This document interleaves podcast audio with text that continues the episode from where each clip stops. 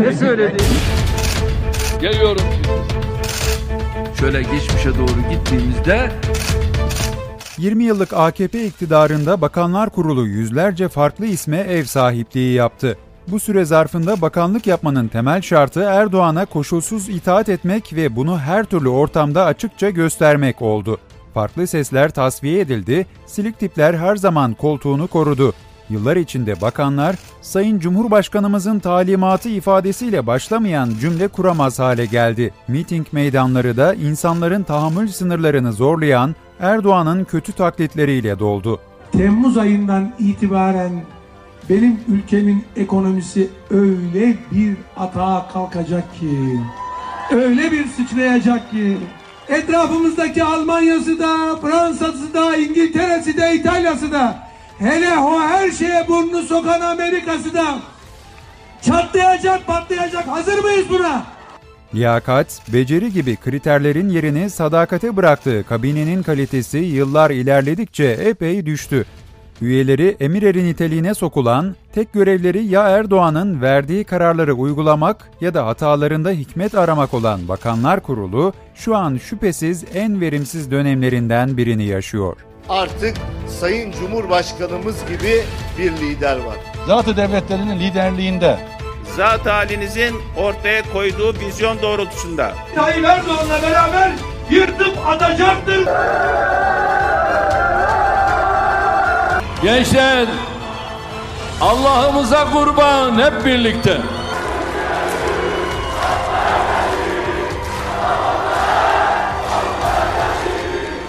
Mevcut Bakanlar Kurulu'nda liyakati sorgulanan isimlerin başında belki de en önde gelen isimlerden biri Hazine ve Maliye Bakanı Nurettin Nebati.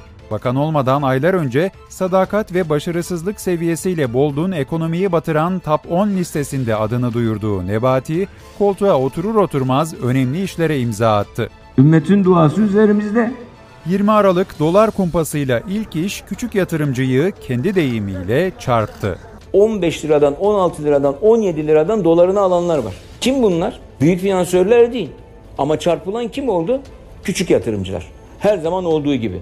Rakamları soran kadın spikere gözlerini adres gösteren Bakan Nebati'nin ekonomi eğitimi bulunmuyor. Kim bilir belki tam da bu sebeple uzun süre koltuğunu koruyacak anlamına geliyor. Gözlerime bakar mısınız? Ne görüyorsunuz? Ekonomi rakam işi. Ak- ekonomi rakam işi. Ekonomi temenni işi. Ekonomi güven işi. Ekonomi istikrar işi. Ekonomi beklenti işi. Ekonomi gözlerdeki ışıltıdır. Bakan Nebati'nin perde arkasında patronu olarak bilinen isim olan Berat Albayrak ise sırra kadem basalı bir seneyi geçmesine rağmen hala akıllarda.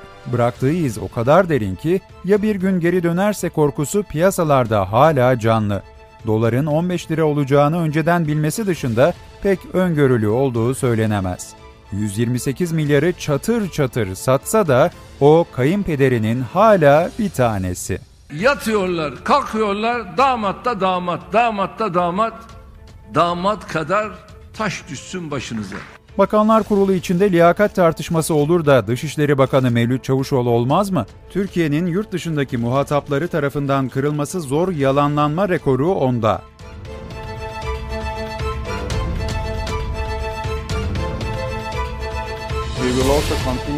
ABD'den Rusya'ya, Mısır'dan Yunanistan'a defalarca kez sözleri yalanlanan Çavuşoğlu, senelerdir bakanlık koltuğunda. Onun döneminde Avrupa Birliği ile müzakereler durdu, ABD yaptırımı başladı, Putin'in kapısında uzun uzun beklendi.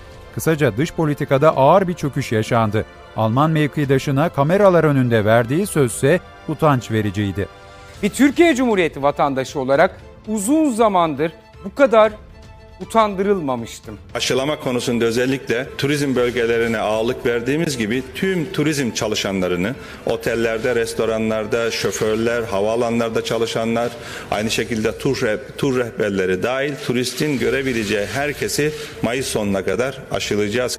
Aşılama takvimini turistler üzerinde şekillendiren AKP hükümetinin şüphesiz pandemi yönetiminde ağır hataları oldu. Covid-19 virüsü ağır bir şekilde vatandaşı vururken Sağlık Bakanı Fahrettin Koca 2020 yılı içinde ısrarla vaka ve ölüm sayılarını düşük gösterdi. Ölümlerin artık saklanamaz noktaya gelmesiyle de gerçeği itiraf etti. Yani hasta ve vaka ayrımı yaptıklarını, belirti göstermeyenleri belli bir tarihe kadar saymadıklarını soğukkanlılıkla anlattı. Bizim verdiğimiz günlük hasta sayısı zaten 29 Temmuz'dan itibaren de günlük hasta sayısı olarak verdik.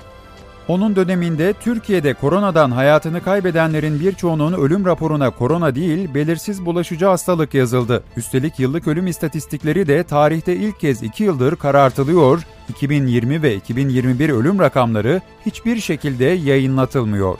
Bildiğiniz gibi Sağlık Bakanı'nın tek tuşla verebileceği ölüm istatistiklerinin yayımlanması, sürekli 150 ila 200 arasında tutulan vefat sayılarının aslında doğru olmadığını gözler önüne serebilir. Tabii Bakan Koca da çok korktuğu Erdoğan'ın tepkisini çekebilir.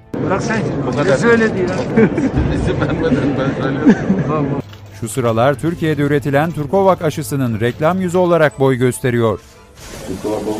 Türk Tabipler Birliği'ne göre ise yapmasa daha iyi. Çünkü verileri objektif şekilde paylaşılmayan yerli aşı ile ilgili kafalarda çokça soru işareti var. Türkovak e, aşısının faz çalışmalarında e, özellikle faz 3 çalışmasında henüz e, bize sunulan, topluma sunulan, kamuoyuna sunulan herhangi bir veri yok. Pandeminin yanı sıra ülkemizi bu sene gıda ve hayat pahalılığı krizi vurdu. Tarımda kendi kendine yeten ender ülkelerden biriyken buğdaydan bakliyata hatta samana kadar ithalatçı haline gelen Türkiye'nin Tarım Bakanı Bekir Pakdemirli'ye göre hiçbir sorunumuz yok. Hatta rekor üstüne rekor kırıyor, Avrupa'yı da geride bırakıyoruz. Tarımsal hasılada Avrupa'daki liderliğimizde devam ediyor. Türkiye tarımda net ihracatçı bir ülkedir. Pakdemirli bir yılda mazot fiyatı %110, gübre fiyatı da %200 zamlanan çiftçiye dekar başı verilen devlet desteğinin 4 lira artmasını başarı olarak anlatmaktan çekinmedi. Buğday, arpa, çavdar, tritikale ve yulaf için 16 lira olan gübre desteğini 2021 yılı üretim için dekara 20 lira, 2022 üretim yılı içinde dekara 32 lira olarak ödüyor olacağız. Pakdemirli, balıkçıların balık tutmasından bile tırnak içinde reis övgüsü çıkarmayı başardı.